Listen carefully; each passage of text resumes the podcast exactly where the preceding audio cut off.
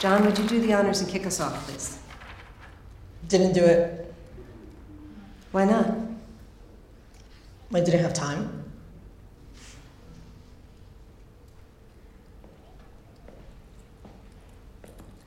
If you don't do the assignment, you'll get a failing grade. How was school? Oh, let me guess. Fine. What are you working on? Oral report? Maybe I could help.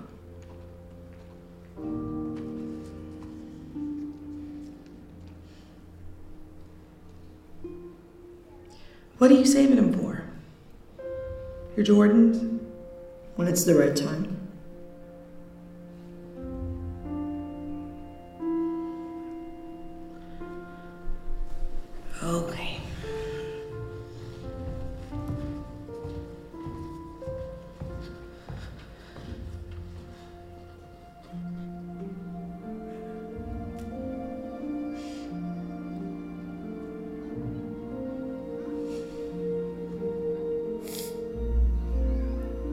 Baby, come back downstairs. All your friends are waiting to sing happy birthday to you.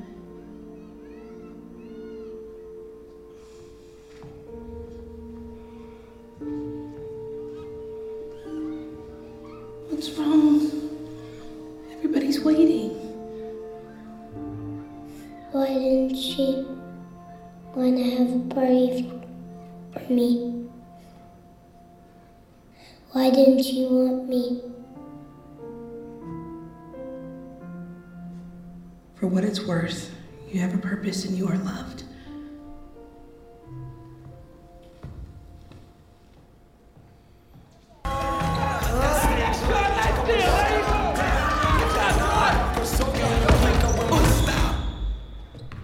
Can't catch me, so you gotta follow me?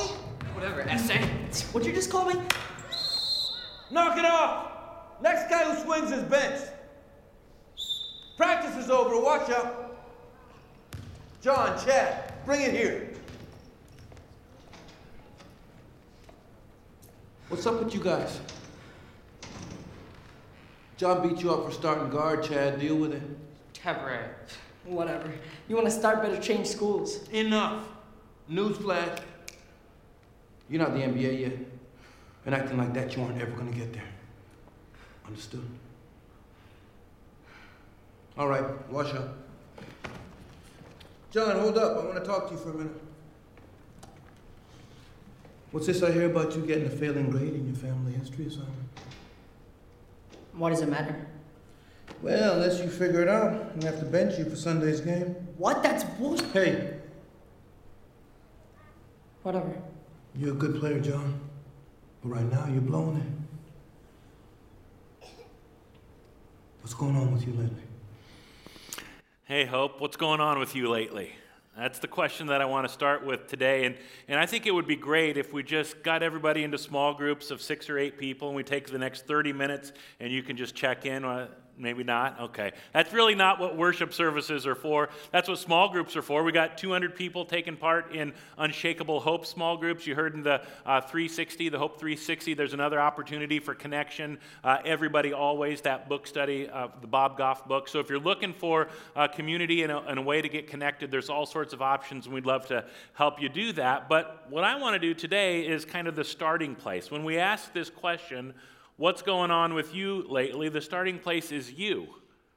And are you seeing, are you aware of what's going on with you lately? One of the exercises that I have our staff do, probably a couple of times a year, but we encourage them to make this kind of a regular part of their spiritual life. We do something called an emotion check. And I learned it from a pastor named Pete Scazzero, but it's basically to ask for pretty basic, pretty simple questions but they're questions that help ground us in reality. Here are the four questions of the emotion check What am I mad about? Snow in October. What am I glad about? Snow in October. Maybe I don't have to shovel it, it melted. What am I sad about? And what am I anxious about? Really pretty simple questions, but if, if you were to do the actual process of kind of examining your inner life, and what's going on inside you emotionally, there's nothing easy about this process. And one of the things we ask people in this congregation uh, to do, not in a legalistic kind of way, not in a check off your you know, spiritual disciplines kind of way, but we encourage you to do a daily quiet time. And, you know, you can do it every day or you can do it a couple of times a week, but just to kind of get into this habit of, at some point in the day, digging into God's Word, a verse or two, spending a little bit of time in prayer. And if you don't have a daily quiet time, maybe this would be a, a good time for you to start doing something like that. A helpful way to start would be to go to the Hope website, just type in daily devotion in the search bar. If you type in daily devotion in, in, the search bar of the Hope website, it'll take you to a whole page of daily devotions written by staff members uh, at Lutheran Church of Hope. They take a small passage of Scripture, write a brief reflection on it, give you a couple of questions to think about, and that's a way that you could do a, a daily devotion. And I would encourage you add something like this to that process. Like maybe even before you start engaging with God's Word, just do this check. What am I mad about? What am I glad about? What am I sad about? What am I anxious about? This emotion check, it's a way of helping us grow in our awareness of this question what's going on with me lately? For John Smith, in that clip we watched at the beginning of the message, it's from a movie called Breakthrough. There's a lot going on in his life. It's getting close to his birthday. Uh, he was born in Guatemala, but was adopted by a couple in St. Louis, Missouri. And every year around his birthday, it just kind of stirs up all kinds of stuff internally, emotionally in John's life. And you saw that clip did a pretty good job portraying these these questions that haunt him, and he's able to spend most of his life kind of not thinking about it. And actually, a lot of his emotions start to come out sideways, as you saw in that clip as well. But these questions like, why did my mom give me up for adoption? Why didn't she want to throw a party for me? Is there something wrong with me? Is there something unlovable about me? And I wonder how many of us, if we actually stopped and quieted our hearts and minds long enough to, you know, kind of pay attention to what's going on inside me, the psalmist says, Search me, Lord, and, and know my thoughts. Know my heart, know my innermost being. If we actually took the time to do that, I wonder how many of us would come face to face with similar questions. How many of us wonder, is there something unlovable about me? We're in a message series where we're looking at some of the stories that Jesus told once upon a time, and, and most of the stories that Jesus tells, he's trying to help us understand God's love for us, particularly God's love for people who think they are unlovable. Today, we get to a real familiar story from Luke chapter 15. It's sometimes referred to as the story of the prodigal son. Now, the word prodigal never shows up in the story as Jesus tells it. That term is more of a, a description of the behavior or uh, the actions of one of the sons in this story that Jesus tells. It's actually the third story that Jesus tells in Luke 15. First, it's a story of a lost sheep, then a lost coin, and lastly, the prodigal son. You might better call it the lost son.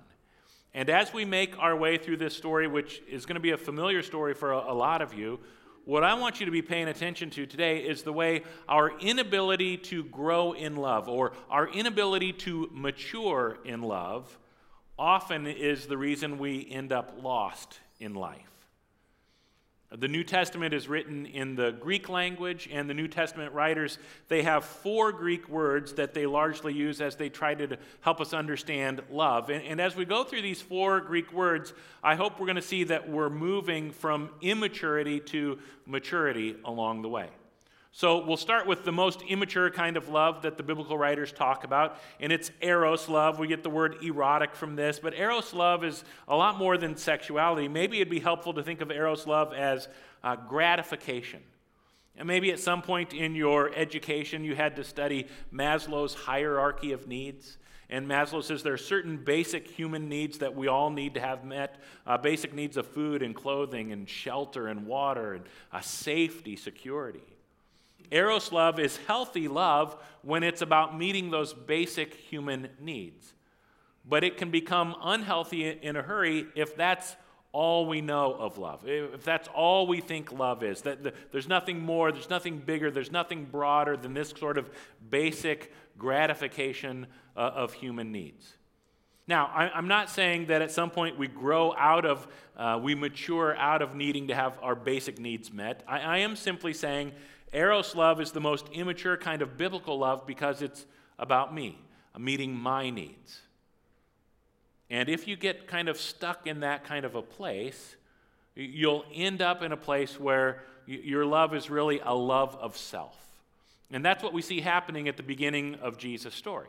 As Jesus tells the story starting in verse 11, he says, A man has two sons, and the younger son told his father, I want my share of your estate now before you die. This is a picture of Eros love, unhealthy, immature Eros love. I want my share. I want, I want, I want. It's a selfish, self centered kind of love. And as we keep reading through Jesus' story in Luke 15, we see how self centered this younger son, younger brother actually is. And let's do that. Let's go to the next verse, verse 13. It's on the screen. Let's read this out loud together.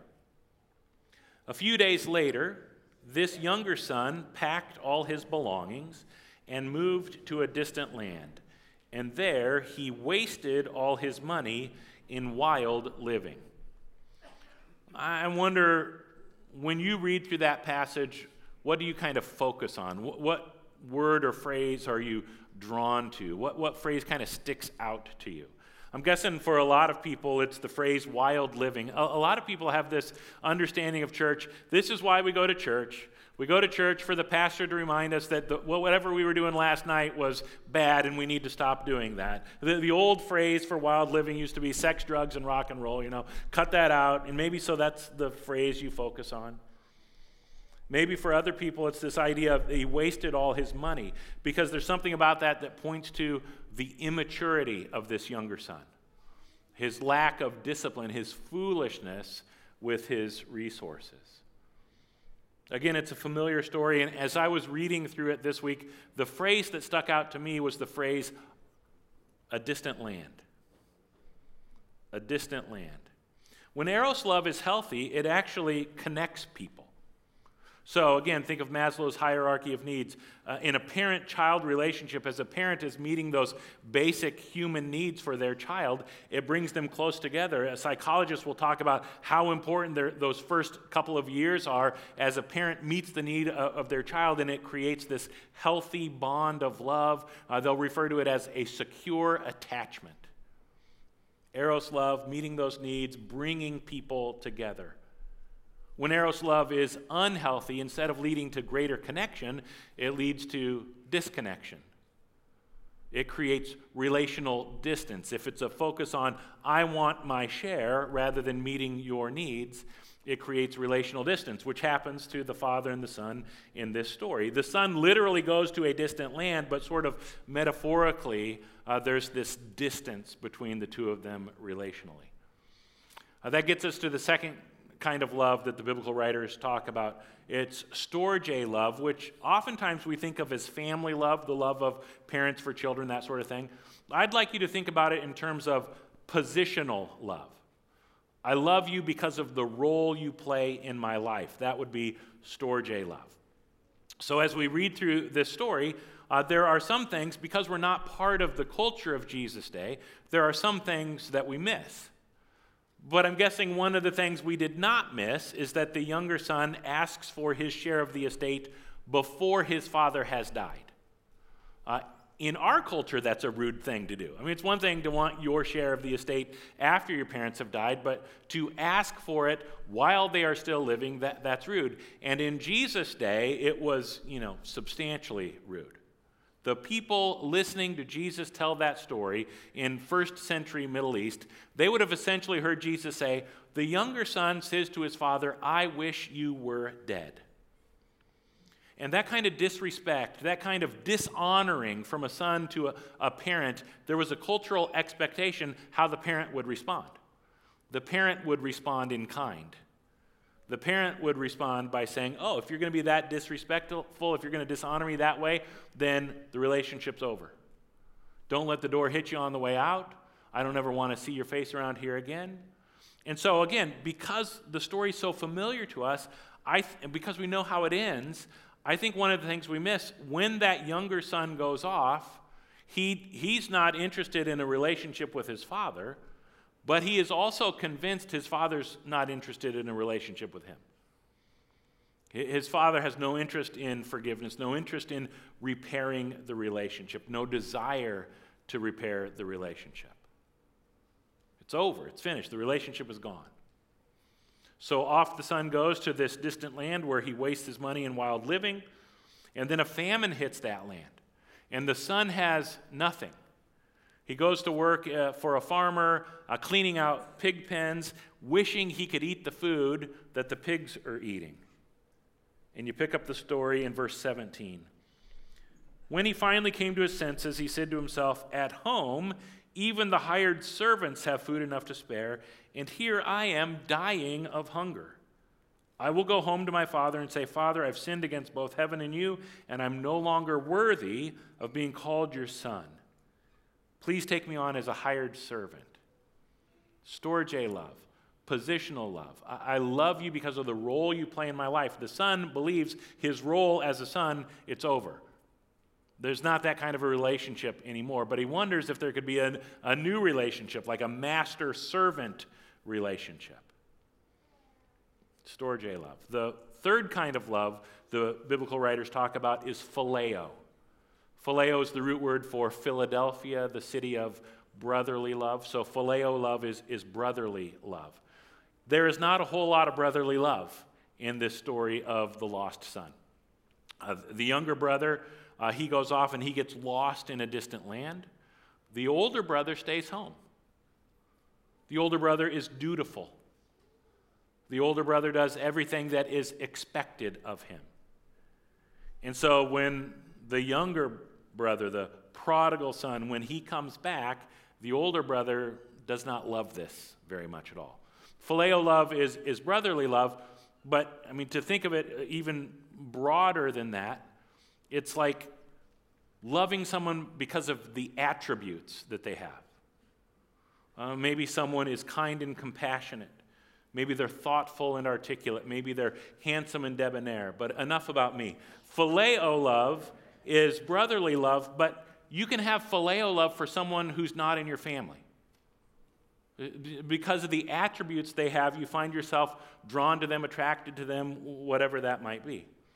The older brother in Jesus' story in Luke 15 does not love the attributes of his younger brother, particularly the attribute that the younger brother is a rule breaker.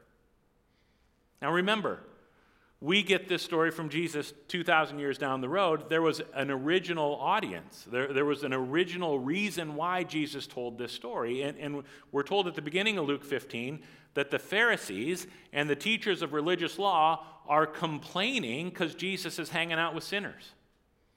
He's hanging out with rule breakers. And the Pharisees and teachers of religious law, they are people who keep the rules, they love to follow the rules.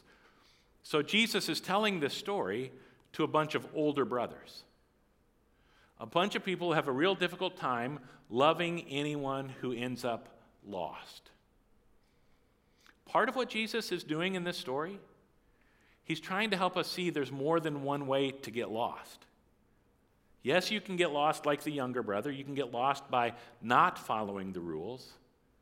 But you can also get lost like the older brother. You can get lost by following and following and following and trusting the rules to somehow save you and make your life worth living. If you look at what the older brother is doing, you basically see his love is immature.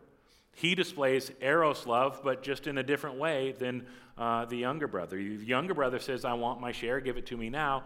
The older brother, when the younger brother comes back, what does he say? I want my share. Where's my party? Where's the celebration for me? I've done everything right. I've done everything you asked me to do. I've done everything that's been expected of me. Now I want my share. In that movie Breakthrough that we watched at the beginning of the message, John Smith is wondering if he's lovable, but he's not the only character in the movie who kind of struggles with that. His mom, Joyce, struggles with that as well. Uh, Joyce and her husband, they adopt John from Guatemala, and she, she's like this perfect mom, right? She's just pouring everything, she's giving her son everything that she has to give him. And still, there's this relational distance between Joyce and John. It's his eighth grade year. The story is based on a, a true story. His eighth grade year, he's playing with some buddies on a frozen lake in January. And the ice breaks and they fall through, and John doesn't come up. Uh, 20 minutes later, the emergency personnel are able to pull his lifeless body out of the freezing water. They rush him to the hospital. 45 minutes of uh, CPR later, they're still not able to get a pulse. And so the lead doctor says to Joyce, You can have as much time as you need to say goodbye to your son. He is lost. Funny thing happens. Instead of saying goodbye, she decides to pray. And she prays for God to breathe life into her son. And all of a sudden, there's a beep on the monitor and there, there's a pulse, and it, it creates a pretty incredible 72 hour journey to try to revive John, to bring him from death to life. The doctors are very um, honest and realistic. It's very touch and go kind of situation. They have never seen a positive outcome in a situation like what John is going through. But Joyce insists that everyone be faithful, at least her definition of faithful. Uh, nobody gets to say anything negative. Uh, everybody has to be hopeful. And she kind of goes around uh, almost angrily trying to control the situation. Um, in her love for her son, she starts to be less than loving toward anyone who isn't as positive and optimistic as she is. She's trying to control everything, and, and we discover why in a conversation that she has with her pastor in the hospital waiting room. Take a look. I think you are the fiercest mama bear that I've ever known. How is John? He's stable.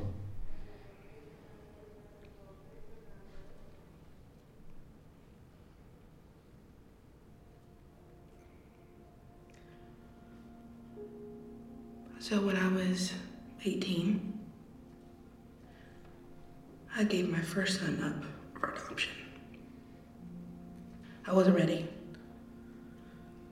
And my life was such a mess. I've never forgiven myself. I can't let it go. I can't go back. I can't fix it. So I tell John how to spend his allowance. Brian, what tie he should wear. I insisted on naming our dog Sammy for crying out loud. John and Ryan wanted Yoda. It's a pretty stupid name. Thank you. Well, and you, I still want to fix your hair. My whole life, I have not stopped trying to control the outcome.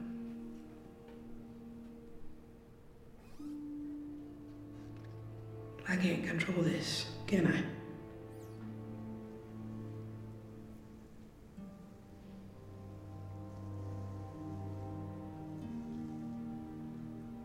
Joyce, why don't you let God handle it?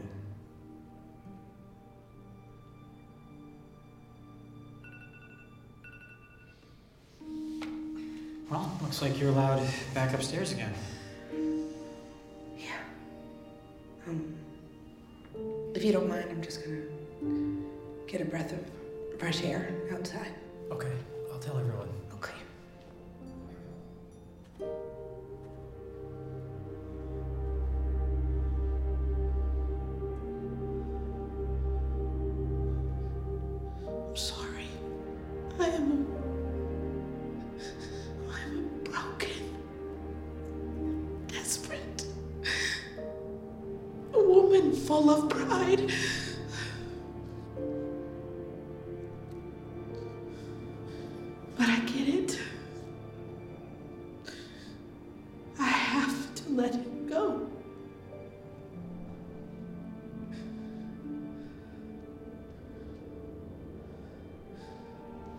I know you love me.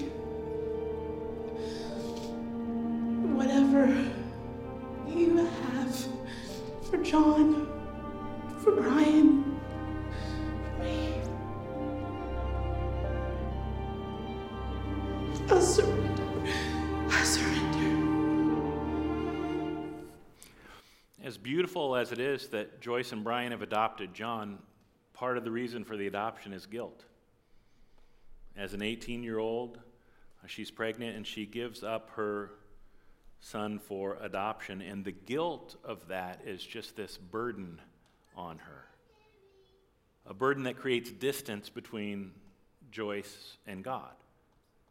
She believes she's bad because of what she has done. She believes she's unlovable because of what she has done. And she starts to become convinced that the only way to be lovable again is to just pile up enough good behavior, good deeds, good actions that she could be lovable again. You can get lost by breaking the rules, you can also get lost by keeping the rules. And so she does a lot of really good things. She prays before every meal. She uh, is in a women's small group Bible study. She goes to church on a regular basis, even though she doesn't particularly like this new, young, hip pastor from California who sometimes lets the worship team rap during Amazing Grace. She's become a Pharisee. She's become the older brother in Jesus' story in Luke 15. She's become convinced that the standard of goodness is adherence to the law.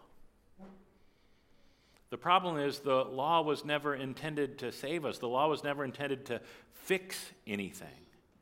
And if we go down the road long enough thinking that obedience to the law is what's going to save us, it's what's going to give us life, we're going to end up at this dead end of self righteous judgmentalism where we're not able to love ourselves. We're certainly not able to love our neighbor. So Jesus shows us another way. No, the law was never intended to save us, but the law was intended to point to our need for a Savior. The law is supposed to point to our need for God's love.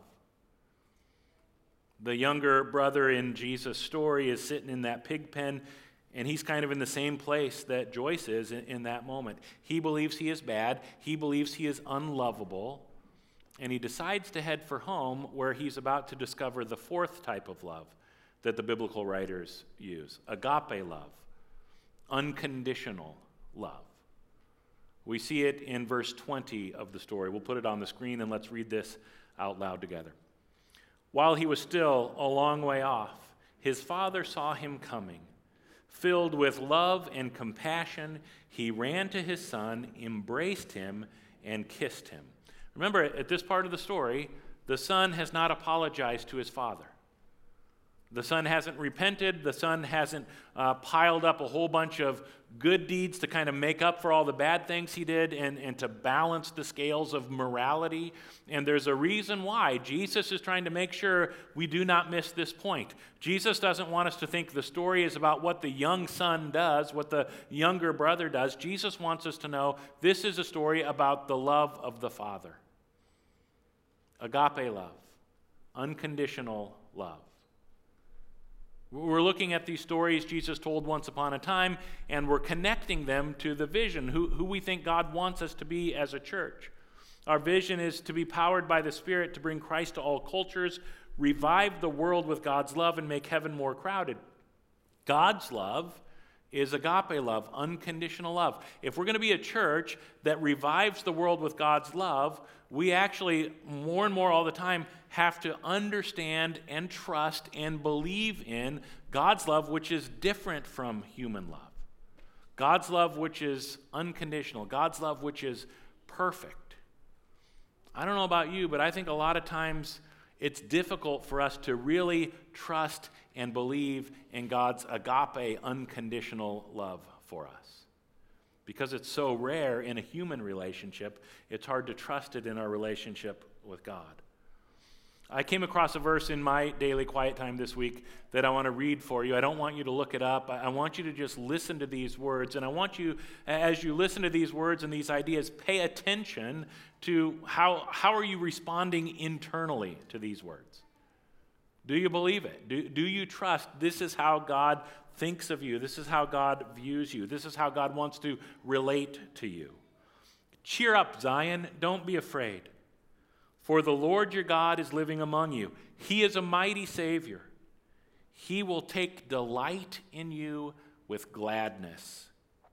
With his love, he will calm all your fears. He will rejoice over you with joyful songs. Isn't that awesome?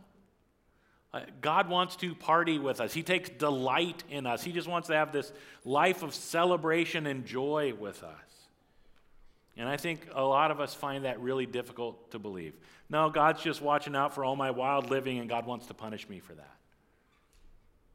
So we need to become people, a congregation that can internalize and live out of this idea of, of God's love for us so that we can share that love with the world around us. So we'll put the verse up on the screen. It's from Zephaniah chapter 3, and we're going to read through this out loud together. I took out the word Zion, which is just kind of symbolic of Jerusalem and, and the people of Israel. And instead, as we read through this, when we get to that blank, put your name in there. So I'll say, Cheer up, Scott, and you'll say, Cheer up, whatever your name is. Got it? Let's do it together. Ready? Cheer up, Scott. Don't be afraid, for the Lord your God is living among you. He is a mighty Savior. He will take delight in you with gladness. With his love, he will calm all your fears. He will rejoice over you with joyful songs. This is a picture of God's agape unconditional love for us. It's not saying, I'm going to rejoice over you because you've been uh, good enough, spiritual enough, morally pure enough. I'm, I'm, not going to take delight in you with gladness uh, because of all the things that we can do for God. God loves us just because we are. Human love is, so immature. Human love is what can you do for me? How do you make me feel? In the kingdom of God, the highest form of love is what do we do for others? God's agape unconditional love is all about giving us a whole new kind of life. And the more we internalize and understand and believe and, and live out of God's love for us, we can be healthier and more mature in the way we carry out our mission as a church, reaching out to the world around us, sharing the everlasting love of Jesus Christ. Uh, the, this verse is just like this celebratory, I will rejoice over you with joyful songs. Uh, this is kind of what goes on at the end of the story that Jesus tells in Luke chapter 15. The younger son comes home and the father wants to throw a party. He wants everybody to celebrate. Here's how he ends the story, how Jesus ends the story. It's the father talking to the older brother. We had to celebrate this happy day, for your brother was dead and has come back to life. If we're going to be a church that revives the world with God's love, we're going to be a part of bringing people from death to life, from lost to found, from blind to seeing with 2020 vision. All eyes on Jesus. One more clip from this movie Joyce and Brian, uh, their pastor, their church family, uh, John's teachers and uh, fellow classmates, the whole community, uh, firefighters, EMT, uh, doctors, nurses, they're all praying and praying and praying for John to be revived, for God to breathe the breath of life into his lungs and bring John from death to life. They're praying and it happens. It's a miracle. And several weeks later, there's a worship service that everyone is invited to so that they can be reminded of the power of God's love to revive the world. Take a look. I thought it might be a good idea for John to meet some of the people responsible for saving his life. If you're part of the Wentzville Fire Department, would you please stand? You're an emergency dispatch officer or an EMT member, could you please stand as well? Now, if you're a member of the Lake St. Louis Police Department, could you please stand? If you're a part of the St. Joseph medical team, could you stand? And if you're part of the Cardinal Glennon medical team, could you stand?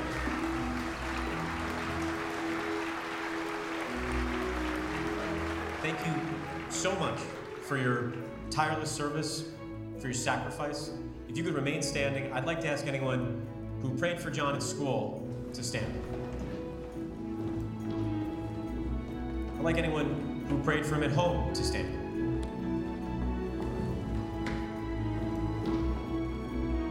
I'd like anyone who prayed for him in this very church to stand.